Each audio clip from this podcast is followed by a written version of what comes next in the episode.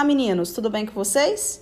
É, no podcast de hoje do Direito em Temas, nós vamos falar sobre consumidor, direito do consumidor. Afinal de contas, nesses tempos de pandemia em que a gente vive, é extremamente importante nós falarmos da importância de temas relacionados ao direito do consumidor. E falamos isso por quê? Primeiro ponto, ah, nós estamos tratando de uma situação completamente atípica, né? Uma situação que nunca aconteceu em tempos atuais. Então, nós não temos uma noção propriamente do que vai acontecer no futuro, daqui a alguns meses, principalmente quando a gente fala de direito do consumidor. Nós já não estamos sabendo o que vai acontecer hoje, muito menos o que vai acontecer amanhã. Então, é, o direito do consumidor ele é sempre o elo muito fraco da relação jurídica e esse tempo de pandemia, se for para alguém ser prejudicado, com certeza não vai ser o fornecedor, e sim o consumidor. Porque o fornecedor vai querer colocar nas costas do, do consumidor os encargos. Já sabemos disso, afinal de contas, o direito do consumidor, o consumidor é sempre vulnerável. A gente sempre estabelece essa relação de vulnerabilidade porque o CDC é expresso não tem dúvida e não paira, não pode pairar dúvida sobre isso quanto à vulnerabilidade do consumidor. Todo consumidor é vulnerável. Não existe exceção para essa regra. Isso é 100% verdadeiro. Todo consumidor é vulnerável. E aí a gente faz aquela correlaçãozinha com a hipossuficiência, mas nem todo consumidor é hipossuficiente. Hipossuficiência nós vamos ter que analisar num critério posterior. Mas a vulnerabilidade é expressa, a vulnerabilidade é categórica dentro do Código de Defesa do Consumidor. E quando a gente fala nessa vulnerabilidade, um outro ponto importante de proteção do consumidor é o equilíbrio. Por quê? Porque a vulnerabilidade mostra justamente que tem que se proteger o consumidor porque ele não é a relação consumidor-fornecedor não é uma relação equilibrada, é uma relação de desequilíbrio. Então, quando a gente tem uma relação de desequilíbrio, neste caso, vai pendurar, vai cair, vai recair e vai causar dano, em regra, ao mais fraco, ao elo mais prejudicado. Nesse caso, na maioria das vezes, o consumidor, mas nem sempre nós podemos dar um exemplozinho de prejuízo também do fornecedor. Pense aqui comigo. Se nós precisamos desse equilíbrio das partes, se o direito do consumidor visa o equilíbrio da relação jurídica, justamente por isso que coloca o consumidor como ente vulnerável, nós precisamos também desse equilíbrio nesse momento de pandemia. E esse momento de, de Covid-19, em que nós temos aí diversos estabelecimentos fechados, em que o comércio presencial quase zerou, em que nós temos uma dificuldade dos próprios fornecedores circularem seus produtos e circularem suas mercadorias e os seus serviços, por consequência, nós temos um, um problema grave. Ou seja, e aqueles produtos e serviços que já estavam agendados? E aqueles produtos e serviços que já estavam prestes a acontecer? O que, que a gente faz com isso? Pensando nisso, o governo editou a medida provisória 948 de 8 de abril de 2020, ou seja, MP 948 de 2020, fala justamente sobre cancelamentos de serviços, reservas, eventos de setores de turismo e cultura.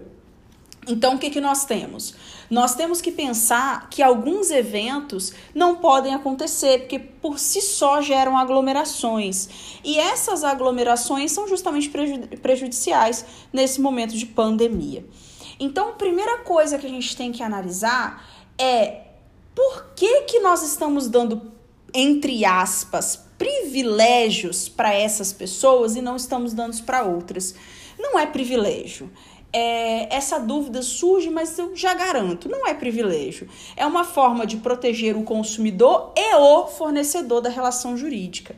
Pensem aqui comigo, se nós não criarmos uma forma, uma legislação, neste caso, essa medida provisória, que gere um equilíbrio entre fornecedor e consumidor, nós vamos ter um prejuízo de um dos lados e a briga vai ser judicializada no futuro e nós teremos aí diversas ações judiciais quanto a esse assunto.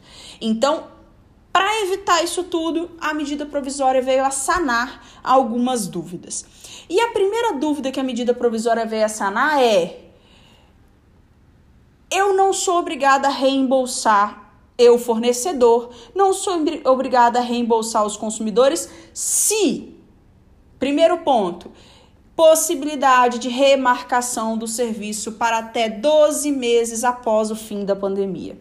Então, se eu tenho uma festa agendada e eu contratei uma banda e quando eu contratei essa banda, essa festa ia acontecer em maio. Mas espera lá, em maio eu não podia fazer a festa porque estava em tempo de pandemia. Então o que que eu fiz? Eu falei bem assim: opa, vamos lá, vamos entrar em contato com essa empresa, a empresa desta banda, e falar: olha, infelizmente nós não podemos fazer essa festa, mas eu não quero cancelamento porque eu estou adiando a minha festa. Então, qual o meu prazo? Remarcar para um período de 12 meses após o fim da pandemia. Então, se eu quero realizar, então vamos imaginar que em dezembro tudo já está 100% liberado. Eu faço a minha festa em dezembro, desde que o, o, a empresa da banda tenha a data disponível para o meu evento, eu remarco o evento e faço o evento. Perfeito? Então, primeira possibilidade, não precisa pagar nenhum valor, desde que você remarque a data. Segundo benefício, segundo ponto desse dispositivo, desse, dessa medida provisória, é a disponibilização de crédito para uso futuro. E esse disponibilidade de crédito tem sido muito utilizado justamente pelo turismo. O turismo tem utilizado muito esse ponto. Como assim? Passagens aéreas, hospedagem. Se eu tinha uma passagem marcada para 10 de junho, eu tenho uma passagem marcada para o dia 10 de junho. No dia 10 de junho eu chego e vejo, nossa, não temos condições de viajar ainda, ainda estamos em tempo de pandemia. O que que nós vamos fazer? Entre em contato com a agência de turismo ou entre em contato com a operadora da, é, do, é, da, da passagem de avião, nesse caso, as companhias aéreas, entre em contato com o hotel e fala, olha, eu não quero cancelar, eu quero remarcar, como é que faz? Ele transforma aquele valor que você pagou em crédito e você, no momento em que você puder realizar, você faz a compra. Da mesma forma, 12 meses após o fim da pandemia. É, foi a mesma, o mesmo dispositivo é, o mesmo dispositivo da medida provisória determinou essa proteção ao consumidor. Gente, não é só proteção ao consumidor, né? Vamos pensar por outro lado, isso também é uma proteção ao fornecedor. Porque se o fornecedor for incumbido de ter que devolver tudo que você pagou, não existe capital de giro de empresa nenhuma que suporte esse esse problema, afinal de contas, foi um problema que surgiu do nada, que ninguém tinha previsão, ninguém tinha dinheiro guardado para tanto. Imagine vocês aí que uma companhia aérea, como como está acontecendo com a TAM, em, em vários países da América Latina, abriu o processo de falência, ou seja, iniciou aí o processo de falência não, não é uma falência propriamente dita, de já finalizando o procedimento, mas já deu entrada, já, já fez o, start, dizendo: eu não tenho condições de manter do jeito que está.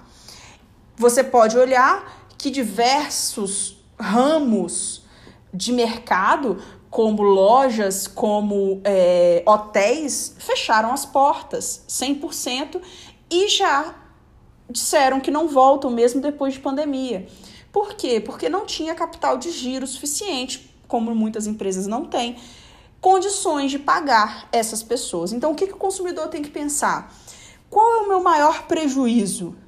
Remarcar, mas eu ter o serviço feito lá na frente, ou a passagem garantida lá na frente, ou eu vou cancelar, correr o risco de até não receber e fazer essa empresa falir fazer essa empresa não ter mais condições de exercer no mercado, no futuro eu posso precisar dela. Então, esse é um ponto interessantíssimo. Outra coisa interessante, não há cobrança de multa, não pode cobrar multa, e isso aconteceu logo no início com as companhias aéreas. Logo no início, quando você pedia a remarcação ou a disponibilidade de crédito para datas futuras nas companhias aéreas, eles instantaneamente já estavam querendo cobrar multas. Por isso, a medida provisória foi categórica. Esse não pode, não há, não tem condições de vocês cobrarem multa por esse motivo. Então, isso é impossível de acontecer. Por quê? Porque é uma situação atípica, é uma situação nunca esperada.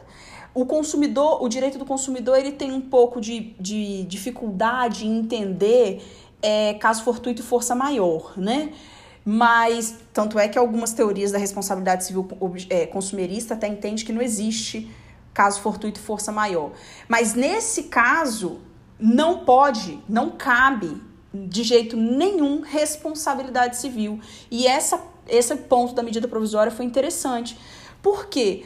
Porque você já está dizendo de antemão para as partes, você já está dizendo de antemão para o consumidor e para o fornecedor que ah, não, eu não, não teve o casamento, por quê? Por causa de pandemia, então a banda não tocou, ai, sofrer danos morais por causa disso. Então, esse problema de responsabilidade civil consumerista entra sim nesse ponto de pandemia, entra sim caso fortuito força maior. Apesar da divergência aí que a gente tem em aceitar ou não responsabilidade civil com caso fortuito ou força maior, este caso já está categórico que cabe caso fortuito força maior, certo? Então, para finalizar o nosso a nossa medida provisória e esse dispositivo, é, cabe a questão do reembolso, o reembolso integral. Caso o consumidor fale, não, eu obrigatoriamente quero o reembolso, eu, quero minha devolução do meu dinheiro de volta. Tudo bem, o fornecedor tem 12 meses para te pagar. O fornecedor não é obrigado a te pagar de imediato ele tem 12 meses a contar do fim da pandemia para reembolsar o seu valor. Claro, né, gente? Se ele vai te pagar daqui a 12 meses, o Estado também é obrigado a pelo menos reajustar os valores, né? E esse, esse reajuste não é juros, mora, não, gente. É só correção pelo IPCA para a gente ter uma, um rendimento desse valor que ficou parado aí pelo, pelo fornecedor, certo? Então, para a gente finalizar, toda essa questão de pandemia e de direito do consumidor é a conversa maior se chama equilíbrio das partes. Nós precisamos analisar cada caso individualmente. E de cada caso individualmente, nós precisamos ponderar, verificar o equilíbrio. Se o fornecedor estiver num elo de desequilíbrio, o, a própria defesa do CDC tem que ser para o fornecedor. Se o consumidor tiver em desequilíbrio, o a próprio CDC tem que ir em defesa do consumidor.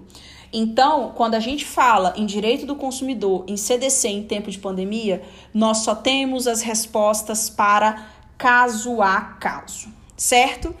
Estou aberta a dúvidas, qualquer pergunta, só me mandar, eu estou à disposição. Um abraço a todos.